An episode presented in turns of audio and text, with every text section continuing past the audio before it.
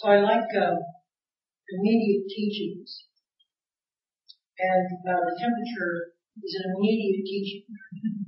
I find, uh, seriously, if I could just go into this just for a moment, I find we become very theoretical in our practice. We know the theories of God. We know the uh, strategies by which uh, the end of suffering and the rising of suffering. Then we can probably recite pretty well the Eightfold Path. But uh, the integration of the Dharma, the actual meeting of the moment with that theory uh, in times of difficulty, it gets very thin. And I was been thinking about it today as the heat has risen above the uh, comfort level for us Seattleites. I think there's any question about that. Is how we're meeting this, you see, and the squirming that many of us do in relationship to this moment, and whether we're even connecting that immediacy of the difficulty with the theory of what we do when we come here. Is there any meaning? Is there any integration? If there's not, what are we doing? What are we doing? If we're not willing to step forward into the difficult, and the difficult doesn't arrive as some abstraction in the future. It doesn't give us warning that it's going to occur necessarily as a weather condition does. It just comes. And it's often we meet it with the strategy of defense rather than from the integration and posture that we have learned week after week. So uh, Um, let's just relax and be patient with this temperature. It's not going away. It's not going away for several days, actually. In fact, it's going to get worse. So what are we going to do when that happens? When there is no alternative environment to seek? What do we do with that? And so this is the practicality of day-to-day living. And unless we meet the Dharma with this practicality, which is the point and purpose of the homework, is to find those areas of practicality. So the theory of the talk becomes directly applied to the day in and day out living situation. Then it's not uh, really it's, this is text this is just textbook reading. So what is it that we do? Well, the topic of hand is the point at hand, and the topic at hand is the topic of patience. Patience uh, it was said by the Buddha. Let me see if I can get the quote correctly. Patience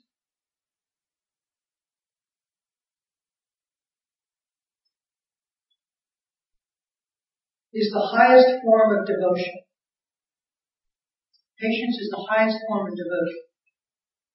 Yeah. Uh, that's interesting, isn't it? What, what could he possibly be talking about? The highest form of devotion. You see, let's just look at it for a moment because I think it's very interesting. If we really understand that this moment is all there is, then the willingness to surrender to this moment is a devotion, is an act of devotion. It's not an act of begrudgment. It's an act of sheer surrender, an act of absolute um, the willingness to absolutely show up for us, for, for ourselves and the experience of That sense of having no alternatives is what I think he meant by being devoted to the moment, being completely devoted. So the devotion is in the sense that this is reality, devoted to reality, not devoted to someone or some possibility or some escape route but that this reality is either going to save me or it's going to destroy me. And up until this point, I've been using reality to destroy me because I've been constantly coming up with alternatives to reality that allow me some sense of procrastination or rationalization to reality. And all that does is to create the rub of my own confusion and the distance and pain to the reality that is at hand. So if I'm devoted to reality, I put none of that between myself and reality. That's it.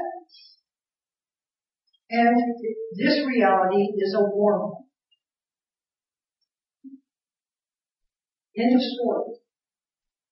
It doesn't become pleasant. It just has no alternative. and now I don't move from. And when we don't move from it, it no longer, it's the old, it's the movement from it that creates the discord. It's the God, how come it's so hot?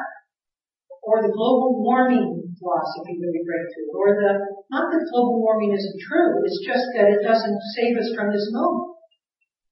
Or the negotiation. No, I'm not coming next week. I'll come this week. No, I'm not coming, this is too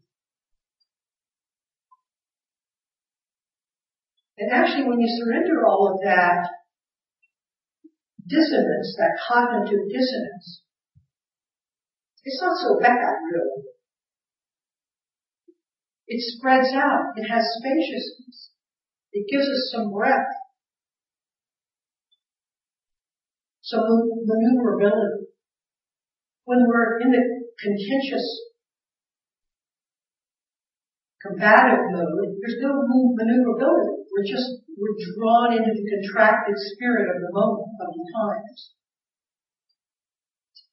Now, patience is extraordinary, extraordinary. It's, I love these paramis because there's no conditioned edge to a parami.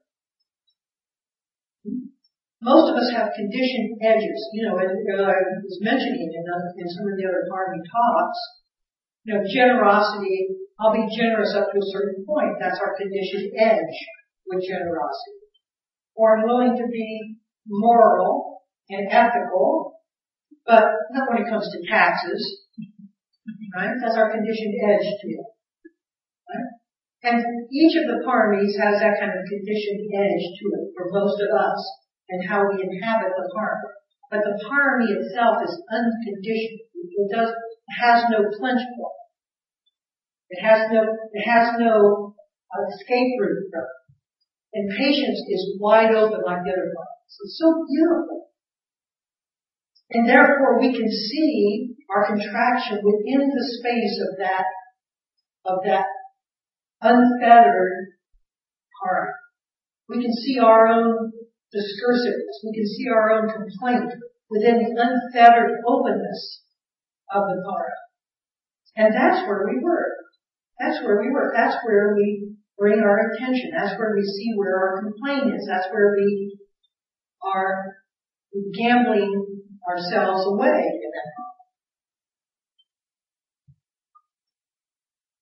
And we can also begin to see how each of the paramis contain all the other paramis because we're only talking about one thing one thing, one thing to talk about in life. And everything else is a configuration of that one thing. Presence. And so as we talk about this wide open presence from different points of view, different perspectives, we have seen the perspective of generosity, which is a wide, wide open. So there's no, it's not sheltered by loneliness or selfishness. So the parami of generosity is wide open, which doesn't mean it gives itself away, doesn't mean it gives itself until it leaves, because the generosity also circum is complete 360. It also includes the person who's being generous and the limitations of that person. So we all we have to find our way into this, and usually we try to think our way into it by saying, okay, well, so what does it mean to be generous in this moment? And we get only partially successful in our thinking about a parami because a parami doesn't hold thought. It's quiet. Still. Still. And so one aspect of parami, the paramis, uh, is generosity. Another is uh, sila or ethical conduct. Another is Um, renunciation that we talk about. Another is wisdom, which we talk about. Another is energy, which we talk about. Another is patience. All of those, you can look at patience in, in terms of a, of a sense of generosity, can't you? Patience is being open so that we're not, we're being generous with our time. And you also can see how generosity or patience is a product of energy showing up. You can't be patient in abstraction, in abstention, right? That's not patience. Patience is active, it's alive, it's vital. And it also contains wisdom within it because it's not closing down around its selfish needs. So the wisdom is keeping it vital. So you can see how all the paramis are contained within a central body. It's because we're not talking about one thing. We're talking about love. Talking about the heart. These are expressions of the heart. These are inclusive components of the heart. And each of us have a heart. Each of us have a heart. And so there's a sense of when we abide within our hearts, when we let that heart come out, when we're not when we're not defending ourselves against the circumstances of the moment, which is the mental way we keep ourselves separated from, when we're just when we're really being present, you can feel all of the richness of that, the textures of that presence. It's very rich, very, it's almost tangible. And we realize that the qualities of heart are qualities of sensitivity. That, you know, I love teaching beginning courses, and I'm doing another one as we speak because beginners are so um, hurried and so so uh, compromised in, in how they approach life, and they only work within this with this task until they start seeing some results. And if they don't see it immediately, then it's out the door. In fact, I, I 80% of the people that come through the beginning class I never see again. Now, I don't know whether they continue to practice on whether they lost it. I don't know, but I never see them. And it makes me think that a great deal of that, those people just give it up because they don't see the rewards quick enough. It's like going through the drive-in window of Burger King, you know, fries and got 30 seconds. and so this, this sense of hurriedness. See, that's not the, the we have to, that's what we're stepping out of. That's where we're stepping out of. We're stepping into something that's far ranging.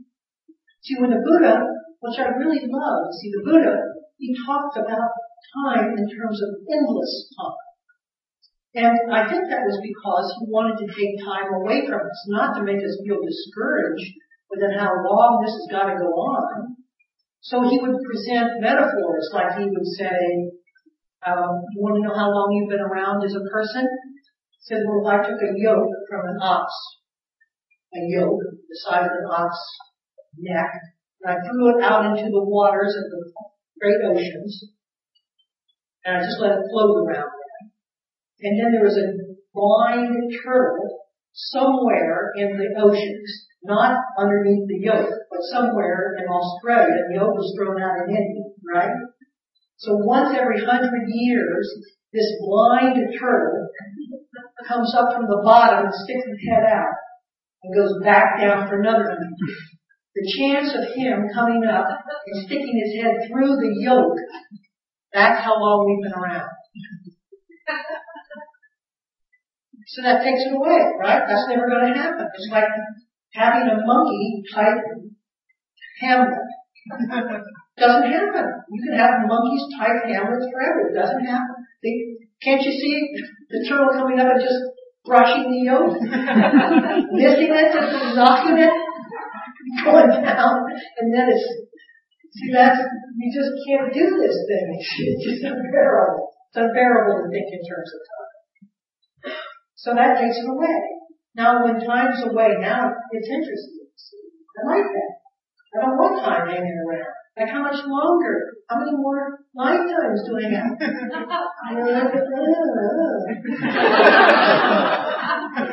the, it clears the whining away, doesn't it? you know, it's it. It's wide open. This is never going to end. And yet it, that's the beginning. It's never going to end and that's the beginning. You see, that's what death is. Death says, this is going to end and that's the beginning.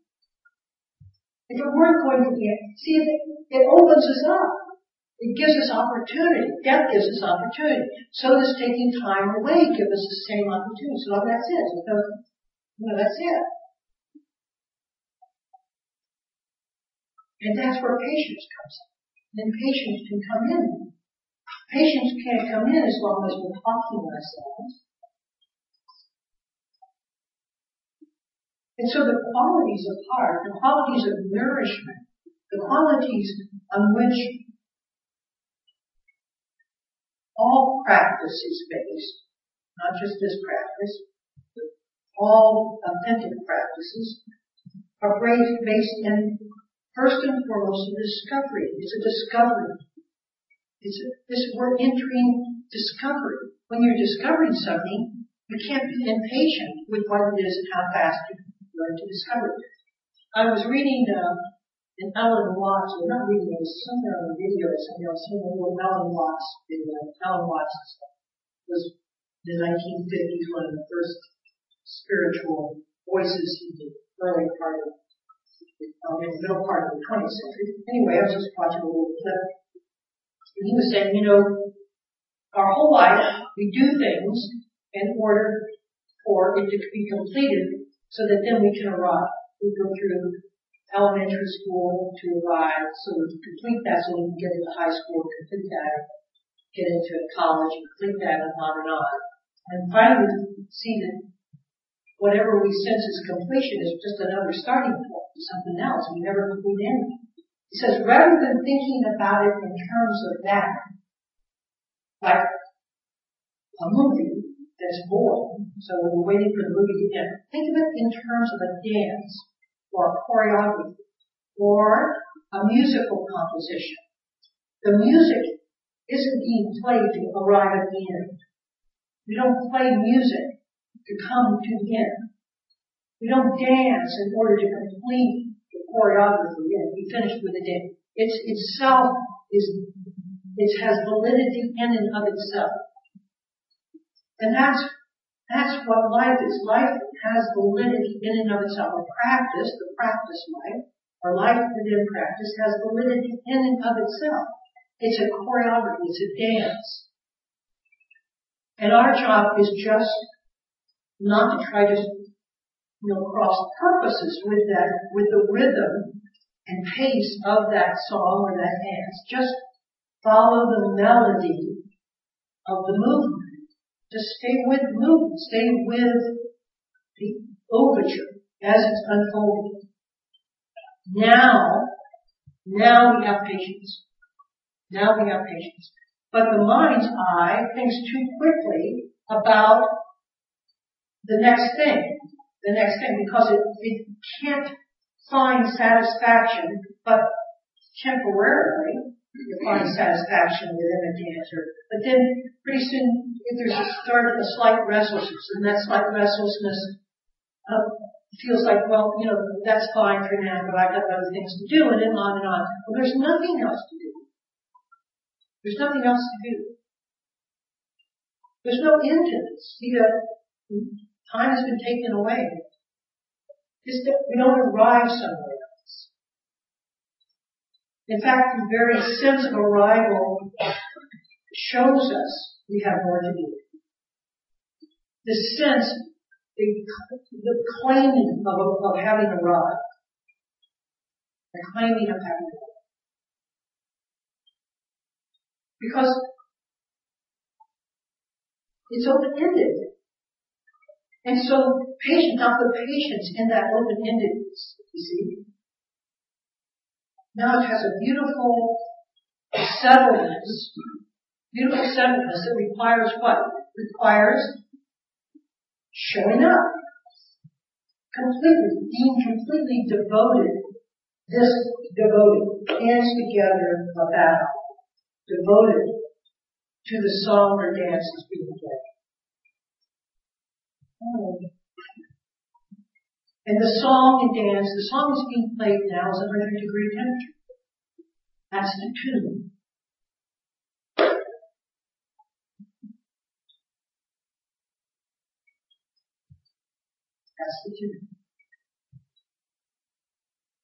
And what we're doing, you see, if we start using our meditation, and I want to focus in on this because It's a real art to meditation that people miss. The meditation has only one point, and that is the, the discovery of how it is that we're resisting that tune, how it is that we're dancing out of step, how we're missing the key, we're off key in the song and the dance.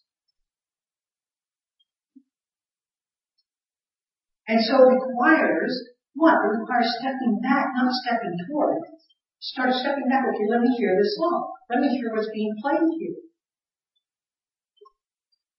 And then the body, when it lives the tune, when it moves the dance, it starts moving. You don't have to force it. It's not a forced requirement. You start feeling the body move effortlessly with the song. We're tapping out the steps because it's now become the rhythm, the rhythm of the mind-body experience in itself in that moment. And all of this figuring out, all of this, this sense of philosophical debate we have, well, I understand I understand this, and I, you know, I want, now what are the five thises, and it's like somehow we're going to pass a test on Buddhism when we get out of here we'll know more than the person next to us or some other song. Has nothing to do with it. throws back, it throws us out of the tune, away from the tune.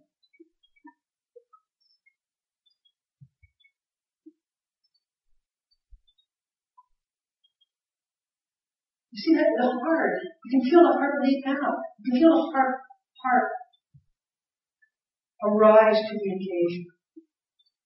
Because it the mind knows that it can't do that.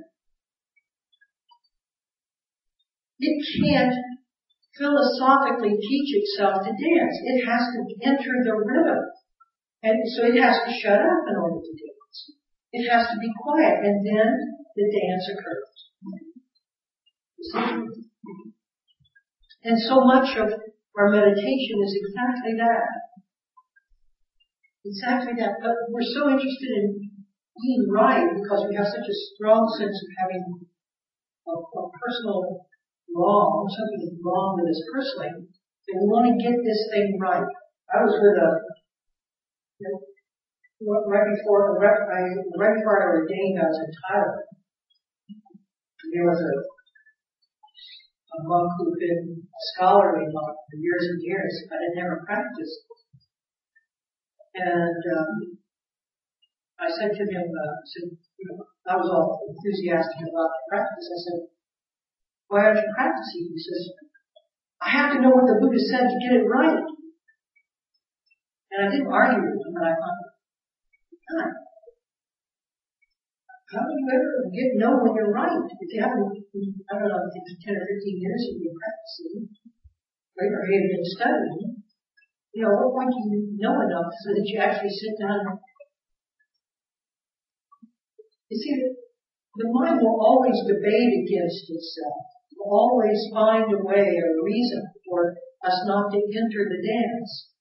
For us to stay just outside, just outside, watching, because we don't want to make a mistake once we get in. We don't want to stumble, be embarrassed. Enough delays enough delays.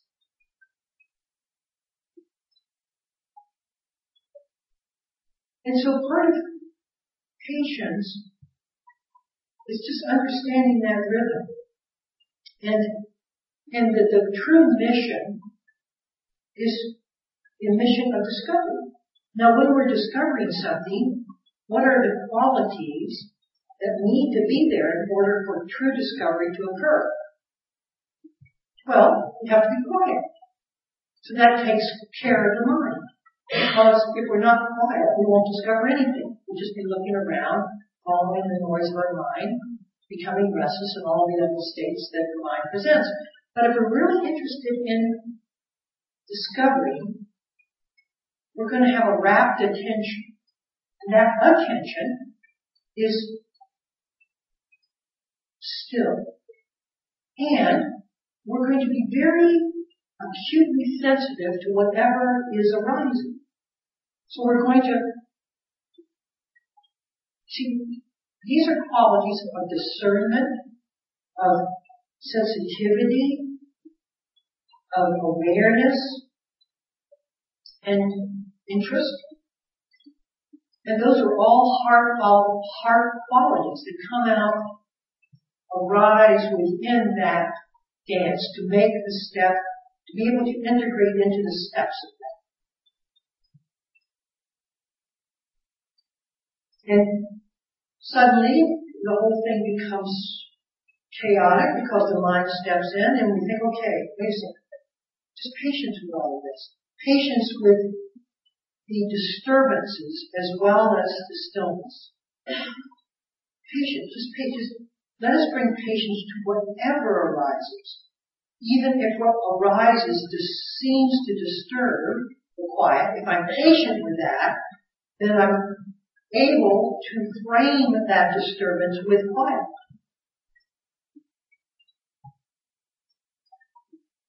So let's back up a moment and let's look at some of the ways that we try to feign patience. Hmm? We're all we're pretty good at it. Pretty good, especially spiritual people. They can keep themselves in check for some time. okay, what about resignation? You know, you're somewhere where you don't want to be, but you, so you, you know you can't get out of it. Like perhaps tonight, right? There's a big sign on the door that says, please do not leave once you enter. Because we can. I'm stuck with my patients. so, you, so, but now you resign to being. You're not showing up, right? That has nothing to do with, but, but you're, but you're, but you're resigned to being. It's like when I was a boy, I was forced to go to church. I couldn't get out of it. My parents were too strong on that issue. So I would go, hated it, never got a thing out of it, just sitting there grinding my teeth. But I was resigned to go. No patience there, but I was, I was there in body, but not in mind. Right? Because patience requires showing up, requires not constantly feeding the element of time into everything we do. So that's because of that one we've got through.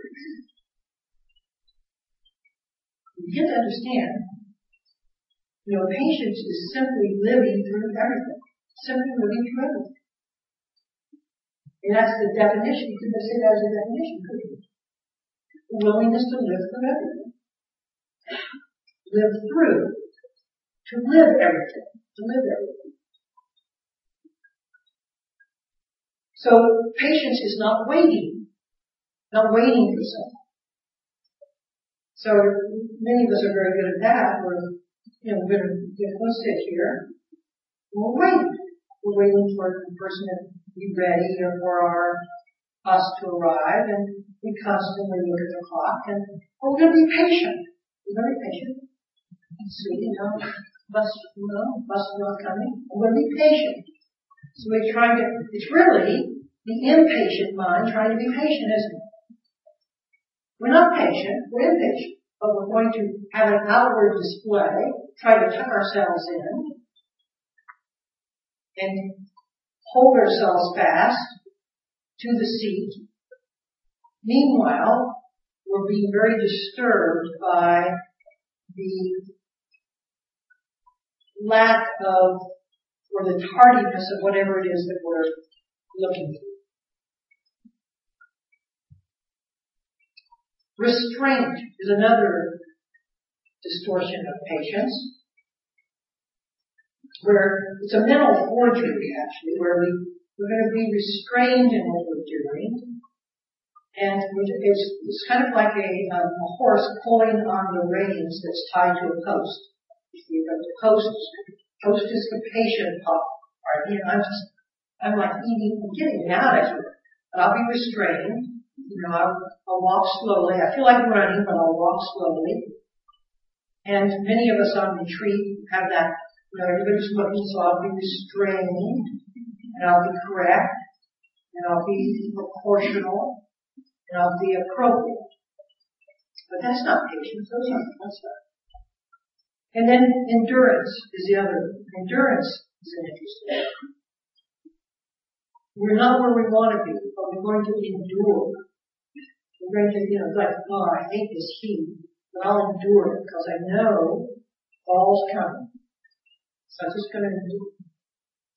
And all through all of these uh, forgeries of patience, mental forgeries, because they are, they're not the true thing. There are attempts towards what we think patience is, but it's not true patience. Are parental overtones like I should, I must. Be still, be quiet, like your parent, you know, in study hall. Don't talk, be good, children should be seen and not heard, all of it, okay, just sit, all of that, all of those parental overtones and shoulds and musts operate through us. But there's no relaxation. There's no space. There's no ease. We haven't joined the dance.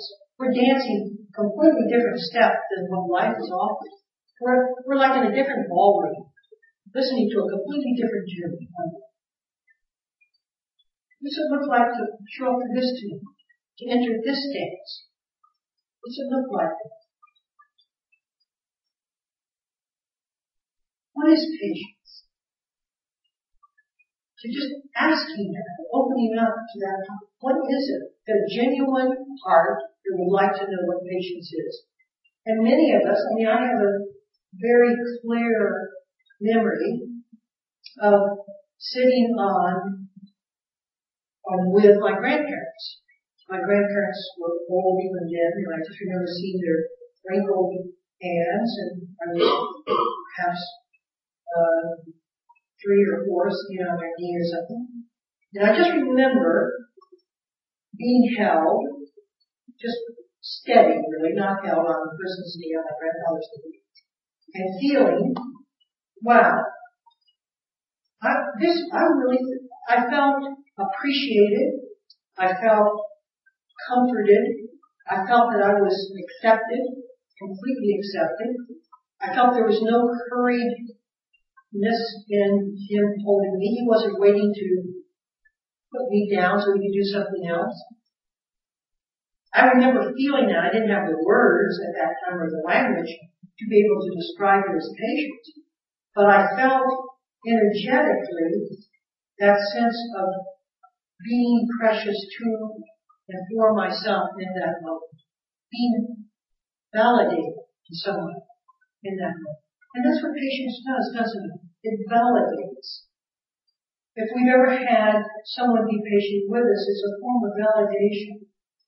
And when we're in between things, and all of us do this, I'm not trying to, I certainly do this often as well, is when you're, you know, caught up in the whole uh, cycle of busyness, and somebody comes in and they want to ask a question, and you're between A and C, and they're interrupting it, and you have to stop and release that tension to show up for that person so that you can validate them in their question in that moment. It's very difficult.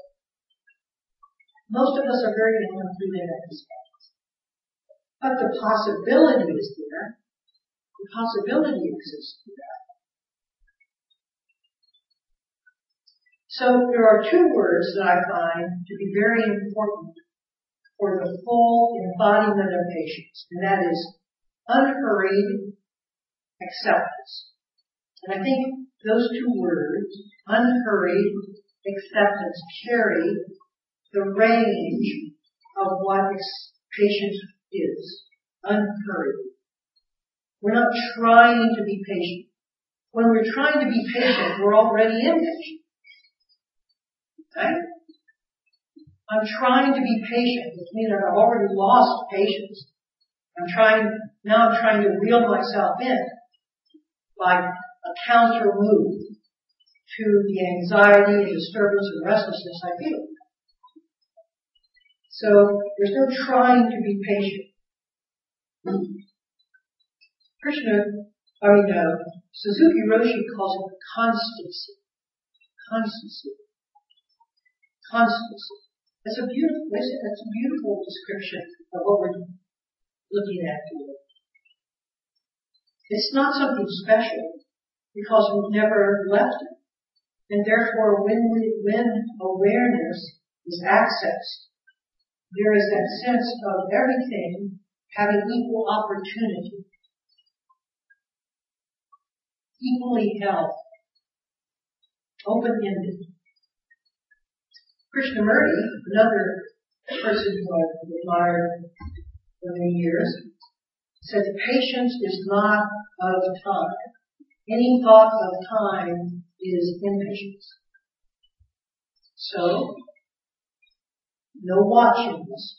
There's no clock. There's no ticking timer. And if there's a ticking timer, then already I'm out of others. So the unhurriedness, the complete loss or lack of wanting to get over into something else more important.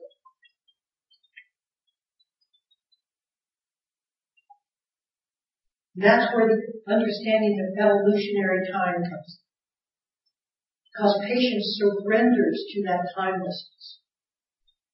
You see, it's really knowing, it, starts, you might say, with knowing what life's point is, the point of life. We don't know that the point of life is to live it and not to produce or arrive somewhere from it, then we're never going to be patient. If we've lost the point of life, the objective to what life is about, if life for us is just a series of accomplishments, a series of arrivals, then we can't expect our mind to understand what patience is because it requires us to have abandoned that as the point and meaning of what we do. It's open-ended. It's everything including that beautiful pleasant touch of the hand.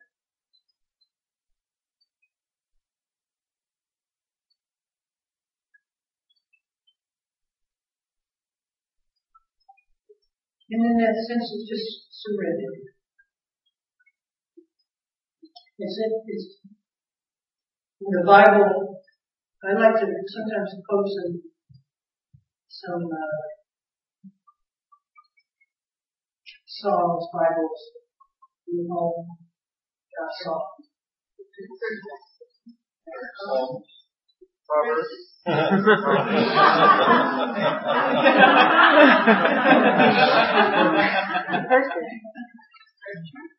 uh, it says, uh, he that waits upon the Lord will be renewed in strength. Now, wait is the wrong word, but if you, if you take patience into he that waits upon the Lord will be renewed in strength. He will rise up like the wings of the. He will walk, you know, he will run and not be hurried. He will walk and not be late. I love that. Because it's pointing to exactly the same thing. Or the verse in the Bible that says, uh, be still and know you are God.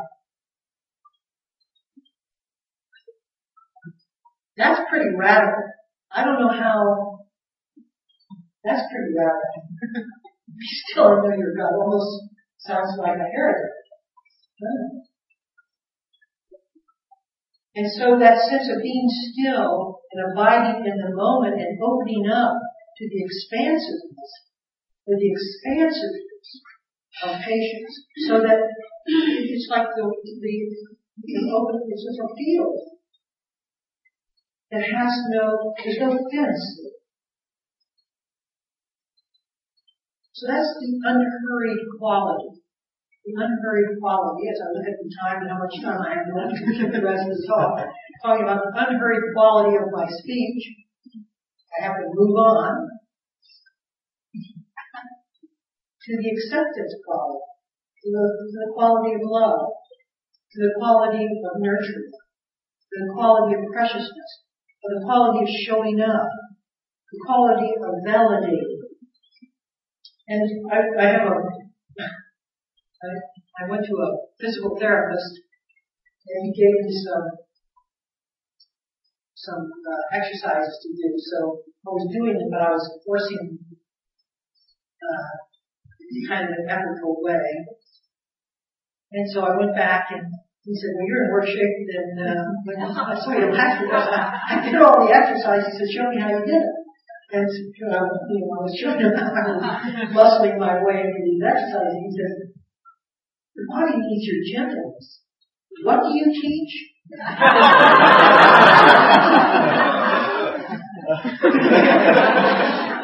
body needs my gentleness. We need our gentleness. We need our, not our force, our gentleness, our ease. We need our gentleness.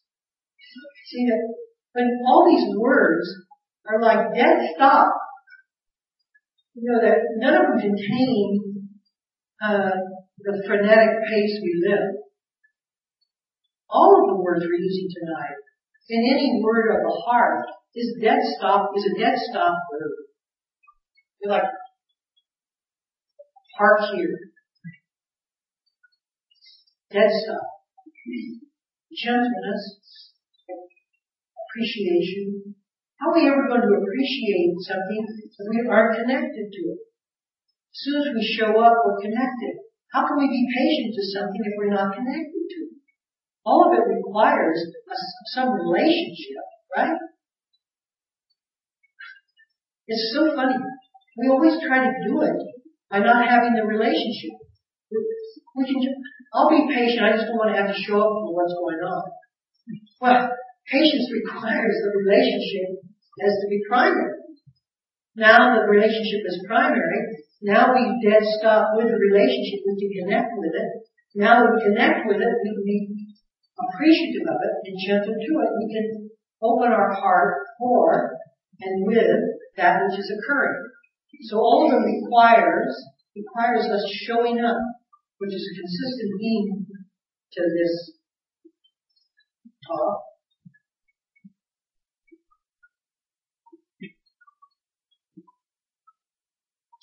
And finally, I want to mention uh, about uh, pausing, the patience of pausing, and and the sense of of both unhurriedness and acceptance that pausing gives us. And I want to suggest bringing more and more pause into our lives as we live.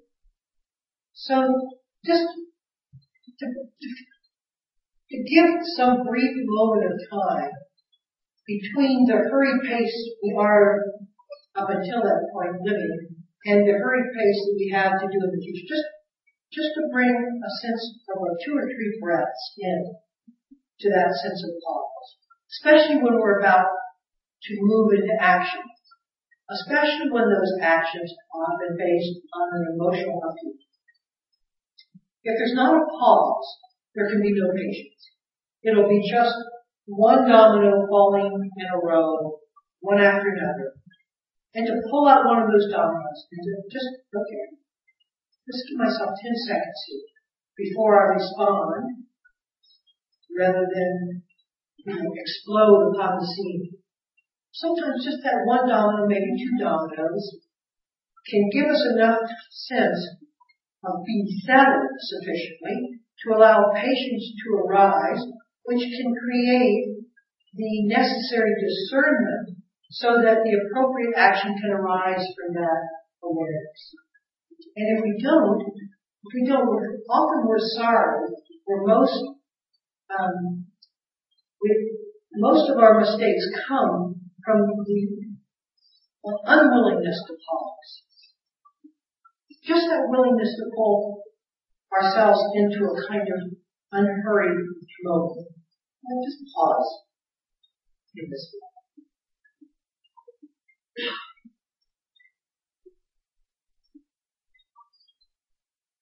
See, this requires faith. This is what the Buddha is talking about. Patience is the path of devotion. The pause is a pause of faith. Because we're no longer convinced that our reactions are the course of truth. That the pause will give us a, a steering towards something far different than our reactive patterns would entail. And that faith, to allow faith to show up in our practice, in our lives, to take off the burden of where we're going, to take away the, the, uh, the goal, the arrival. In fact, in practice, may I suggest, uh, and this is something that uh, Ryan, who I teach with, uh, often says. She says, "Listen, the practice and where the practice is going is none of your business. Okay? So that clears the table. It's not for you to foresee where it's going. It's not for you to predict where it's going. It's not for you to weigh in on how far you have come. It's none of your business whatsoever. And that none of your business isn't a cold slab of abuse. It's simply opening it up to patience. Because when it's none of our business, it has its own timing. And there is timing within timelessness. That things move in accordance with their own nature, with their own unfolding, not according to our effort, not according to our need for them to move in a particular this, this uh, direction with a particular pace. It's that opening up.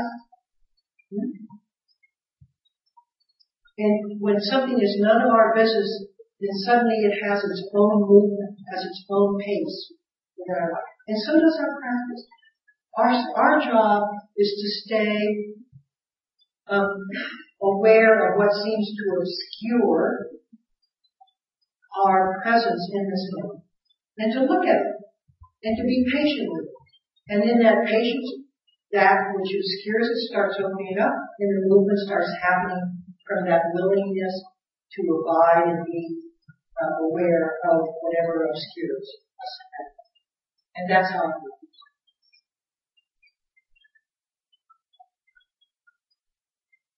And so we sit. And we sit with patience. And so we live. And we live with patience. And it's not my time. And it's not your time and to get a feeling for the right time, the right song is being played, the right step that needs to be acted on within this dance, within this moment. To connect, to have a relationship, to discover the music, not to create our own songs within this fabric of dance music that's all around us, but to listen to the music that's being played and to devote, our, devote ourselves to the rhythms and dance of this moment. Not to the one that our mind is saying, but to the heart's response to this moment. That's the dance call. That's the dance call. Thank you all. Can we sit for a minute or two?